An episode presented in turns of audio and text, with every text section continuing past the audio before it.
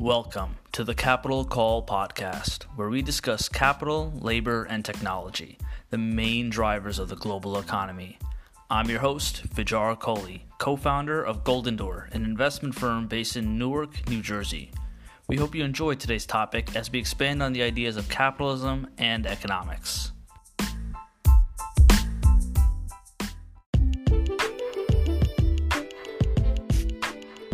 On this episode, we discuss Warren Buffett and the Berkshire Hathaway's shareholder meeting, which took place last week virtually in Omaha smart devices that are happening in the home and the impacts of new technologies, and what we think will happen later after the corona, corona crisis is over.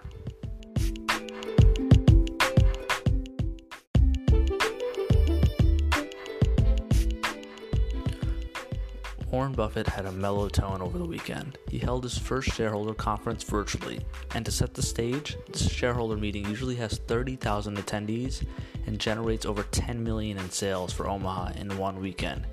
Warren clearly has a significant impact in the community.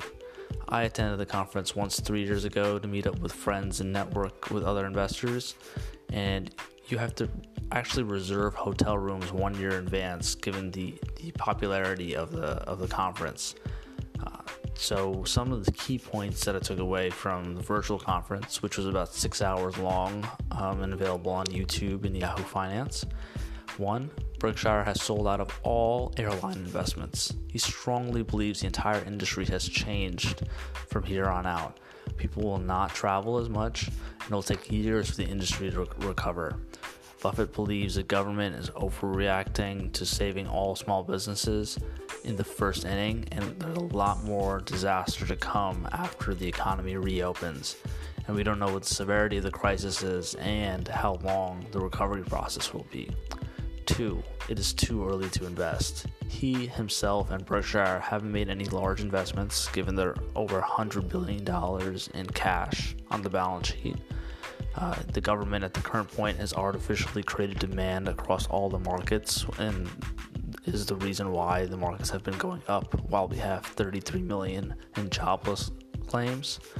And the investors keep believing that the government will rescue all fallen angels. The reality is, I believe that we'll have a Lehman style event where funds will be, once funds are exhausted, one major company will not be able to be saved in time and uh, that might cause uh, the next large domino to fall after what's happened in the energy markets. Um, and more more of these problems will probably arise in the fall season when the lockdown is officially over. And three, he really uh, is impressed with what the Federal Reserve did by acting very quickly in March um, to to forecast what the economic problems that may take place um, from the virus. So he has strong admira- admiration for uh, Fed Chairman Powell for acting quite swiftly to lower rates. And most importantly, he summarizes his entire conference by saying to never bet against America. He's always been the number one cheerleader for our country. He's invested heavily in, in the United States, and he continue to will he continue to do it. Um, and then uh, it's uh, it's quite impressive to see this uh, take place, and I think this is a major change. One notable change at the conference was uh, Charlie Munger, his partner in crime for the last 40 plus years, um, was was not there for the first time because uh, the succession plan is starting to take place. Greg Abel, who takes care of all the non-insurance operations for Berkshire, um, answered all questions uh, for about six hours, which they do every year. So this is a great summary. I uh, recommend watching a couple clips. Six hours might be too long on YouTube, but definitely check out some of his highlight clips when you get a chance.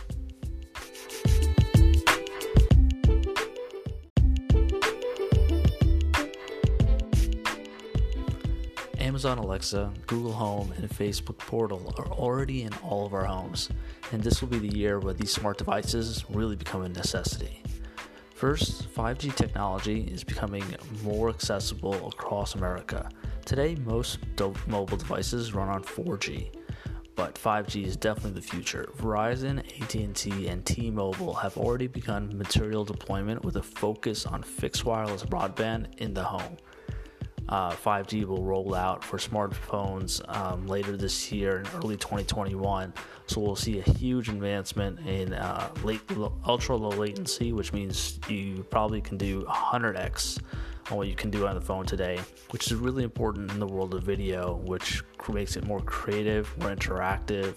Uh, will also accelerate developments in virtual and augmented reality. Um, and make the current phones seem uh, quite quite ancient um, because they won't be able to keep up with the digital speed. And I've mentioned this before how important it is for us to invest in the digital infrastructure of America to continue to advance technology. Smart TVs and home appliances are pretty well known in the consumer market, but I think kitchenware is the biggest opportunity. We've seen that Amazon has tried to build the microwave in the past, and Samsung has done a great job with the fridges but I think there'll be a larger shift for these home appliances and other areas in the home where connectivity will be key. Um, and controlling your ovens, microwave, washing machines from your phone will definitely be a life changing and time saving event. And of course, automatic doors and rings are definitely um, becoming more popular. Uh, we'll see commercial offices and grocery stores after the coronavirus has uh, settled down and people come back into into the public atmosphere. We're going to want more uh, automated technologies, so you don't have to hold uh, door handles or physical services. And Amazon Go stores have actually already proven this concept. You basically walk in, show your phone, you don't touch anything, pick up the product you want, and walk out. So I think a lot of those type of stores will uh, will see a bigger rollout in 2021.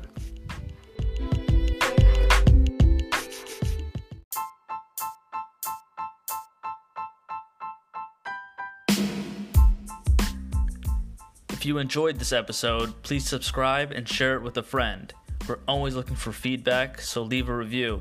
You can also find me on Twitter or LinkedIn at Vijarkohli on all platforms. And as always, thank you for listening.